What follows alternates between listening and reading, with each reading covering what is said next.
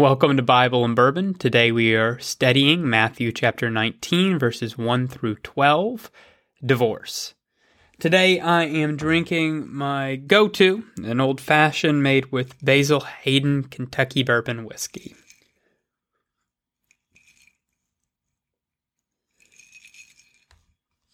Our prayer request this week comes from a listener. I sent out an email update earlier this week to anyone who is subscribed to our email list about it. There is a listener whose son is going in for some fairly significant surgery, and they could use our prayers. So please keep them in your prayers this week. As always, before we jump into our study, let us begin with a prayer. Almighty God, we thank you for everything you've done in our lives. And we ask for you to especially be with that listener and his family as his son goes through that very important and impactful surgery. We we pray for you to be with the hands of the surgeon as they are performing the surgery and that you might work a miracle through his hands and, and through that hospital, allowing that child to have a recovery that is easy, as easy as it can be. Lord, we know you are a wonderful God of miracles, and we pray for this today. We pray for that family and for that child. Lord, we thank you for everything you've done so far and what you will continue to do in our lives. Amen. Matthew chapter 19, verses 1 through 12. When Jesus had finished saying these things, he left Galilee and went into the region of Judah to the other side of the Jordan. Large crowds followed him, and he healed them there. Some Pharisees came to him to test him. They asked, Is it lawful for a man to divorce his wife for any and every reason? Haven't you read, he replied, that at the beginning the Creator made them male and female, and said, For this reason a man will leave his father and mother and be united to his wife, and the two will become one flesh. So they are no longer two, but one flesh. Therefore, what God has joined together, let no one separate. Why then, they asked, did Moses command that a man give his wife a certificate of divorce and send her away? Jesus replied, Moses permitted you to divorce your wife because your hearts were hard. But it was not this way from the beginning. I tell you that anyone who divorces his wife except for sexual immorality and marries another woman commits adultery. The disciples said to him, if this is the situation between a husband and a wife, is it better not to marry? Jesus replied, Not everyone can accept this word, but only those to whom it has been given. For there are eunuchs who were born that way, and there are eunuchs who have been made eunuchs by others. And there are those who choose to live like eunuchs for the sake of the kingdom of heaven. The one who can accept this should accept it. Matthew chapter 19 verses 1 through 12.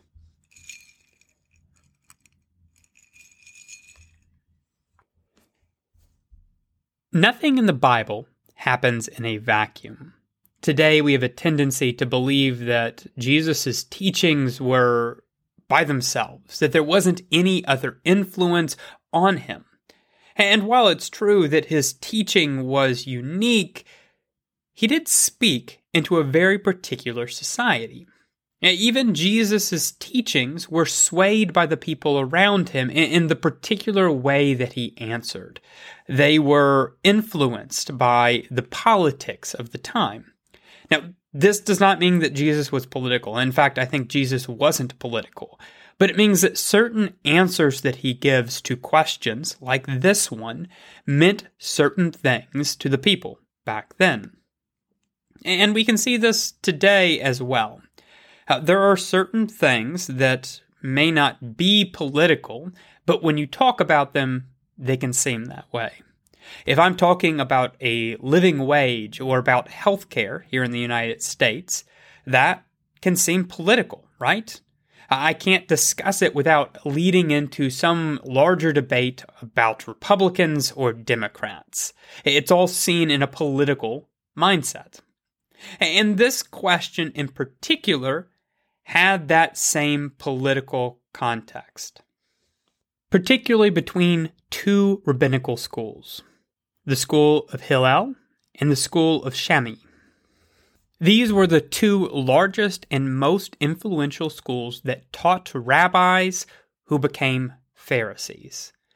They were a lot like colleges in the fact that they taught rabbis uh, the law and the prophets and the books of wisdom, but they also influenced the rest of society. And there was a lot of disagreements between these two schools. Uh, Shammai's school was seen as more conservative, while Hillel's school was seen as more liberal. And this question particularly talks about the differences between these two schools. Because the school of Shammai thought that divorce was only allowed in the case of unfaithfulness or adultery. Uh, they got this interpretation from looking at the book of Deuteronomy, chapter 24, verse 4. They thought that indecency was only being unfaithful. The school of Hillel, however, thought that someone could divorce their wife for anything that they thought was indecent. Uh, particularly, they described burning a meal as grounds for divorce. The Pharisees, as a group, were part of both of these schools of thought. And often, when Jesus talks to the Pharisees, this divided group would be the one that he's talking to. But as you can see from this scripture, it isn't the Pharisees, but instead some Pharisees. And this is an important distinction that scholars have discussed for quite a long time because some of the early manuscripts of the Gospel of Matthew include the word the, but most include this word some, uh, making it seem as if these Pharisees were part of one school or the other. Which makes this question come into a much greater context. I imagine that they may not have been discussing divorce at all. Imagine the same question about a living wage or about healthcare among a group of senators coming to Jesus. If the senators were from one party or the other, Republicans or Democrats, they wouldn't be asking this question so much to find the answer as to see whose side Jesus was on. This question wasn't a true question, but it was a trap. Which makes a whole lot of sense when we look at the very first sentence we saw here. Uh, this chapter, in many ways, begins the march toward Jerusalem, the march toward Calvary, because Jesus has left the land of Galilee and is returning to the region of Judah, uh, particularly the one on the other side of the Jordan that last chapter when he left Galilee was the very last time he was in Galilee until the resurrection. And as he was leaving Galilee, large crowds followed him and were healed. I mean, think about the publicity that must have surrounded Jesus as he was followed by this great multitude of people coming to him with illnesses and possession and finding themselves healed. A great number of people must have had their burdens lifted from them as they could see once again and they could go back to their families, enjoy life without pain. Think about all the good things that were happening. But yet, the Pharisees didn't come to talk about that, did they? Uh, they didn't care about the healings. They came to ask him about his politics, to see if he agreed with them or if he didn't. And I think that fits pretty well into our modern context, right? I mean, everyone's talking about politics today. I saw a job posting the other day online uh, where someone particularly asked that one political group need not apply.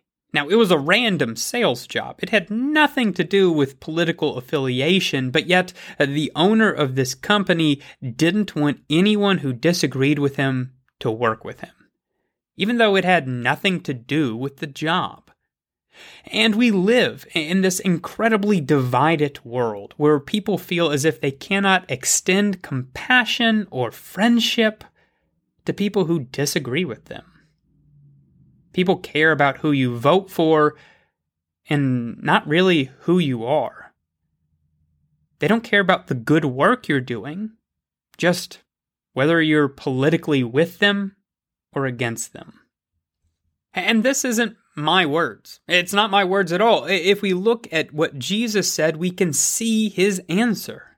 They asked him about divorce, very particularly. But instead of saying simply it was lawful or it wasn't, instead, Jesus went into a discussion about humanity, saying in the beginning, man and woman were made, and that when they came together in union, they were no longer two, but instead one flesh, unified in God. And this makes Jesus' point clear, right? Uh, Jesus is not for divorce. In fact, we saw that earlier in the Gospel of Matthew. Jesus has already been quite clear that no one should get divorced on any grounds other than unfaithfulness. And that for whatever happens, we should try to stay together, uh, to be one with God. But Jesus doesn't focus on divorce, he focuses on the scripture on joining two together, not politically, but spiritually. He's not getting into that political mess. He's not wading into those waters. He, he's above politics. He's about faith. But the Pharisees, they don't like that answer, do they? They want him to pick a side to see if he's against them or for them. So again, they say, then why did Moses say that a man should give his wife a certificate of divorce and send her away? They really, really want to trap Jesus. But Jesus doesn't get trapped uh, because he's above all of this. He says, yes, Moses said this because you are hard of hearts. If you are a faithful person, then why would you need it? And then he goes even further, saying, if you really are so concerned about divorce, then maybe you shouldn't get married. Because if you are worried about divorce before you've ever even tied the knot, well, then you're not going into it for the right reasons. And in fact, maybe you Pharisees deserve to be celibate. Frankly, after seeing these Pharisees wandering through the desert, asking Jesus all these trap questions, I wouldn't want to be married to them either. I mean, if your partners keeps asking you questions that have no good answer, uh, they don't seem like much of a partner. Jesus here is saying that we should operate in good faith. He's not trying to take anything away from anyone. I mean, he's made it clear his point of view on divorce and the sanctity of marriage, but he's saying here that your heavenly pursuits should be more important. And that this question is nothing more than a small political fight. One that reminds me the politics of our day mean nothing to the timeline of eternity. I mean, no one cares much at all between these two schools, right? Uh, these two rabbinical schools, the Shammai and the Hillel, uh, don't have any influence on our modern politics, even though they were quite influential back then. Uh, these Pharisees may have been all encompassed by this debate every moment of their lives in the same way that senators today might be ingrained in the political debate of our time. But it doesn't matter in the timeline of eternity. What Republicans and Democrats are debating about today will make no difference 300 years from now. Christianity has been here long before the United States was ever a country. And frankly, Christianity would still be here if the United States stopped existing right now in our lives, we have to realize that our faith is eternal, and small disagreements on political matters don't have any place in the church. You can have Republicans and Democrats worship in the same church together. You can have liberals and conservatives worship in the same church together. I know it might seem crazy, but but that is faith. These divisions are ones that we have created not ones that Jesus spoke into existence. These divisions will not be here when Jesus comes back. Next week, we are going to talk about the parable of the workers in the vineyard. One of my favorites because it can be seen as a quite economic parable, but it, it has a practical and a spiritual nature that is deeper than just the economic one. So please uh, make sure you tune in again next week. As always, if you have any questions over the material or any prayer requests, please email me at BiblePeriodBourbon at gmail.com. And while it's true that Jesus drank wine, an occasional glass is different than an addiction. If you need help, please seek it. If you need help but don't know where to look, please reach out to me and I'll be happy to guide you. Blessings, everyone.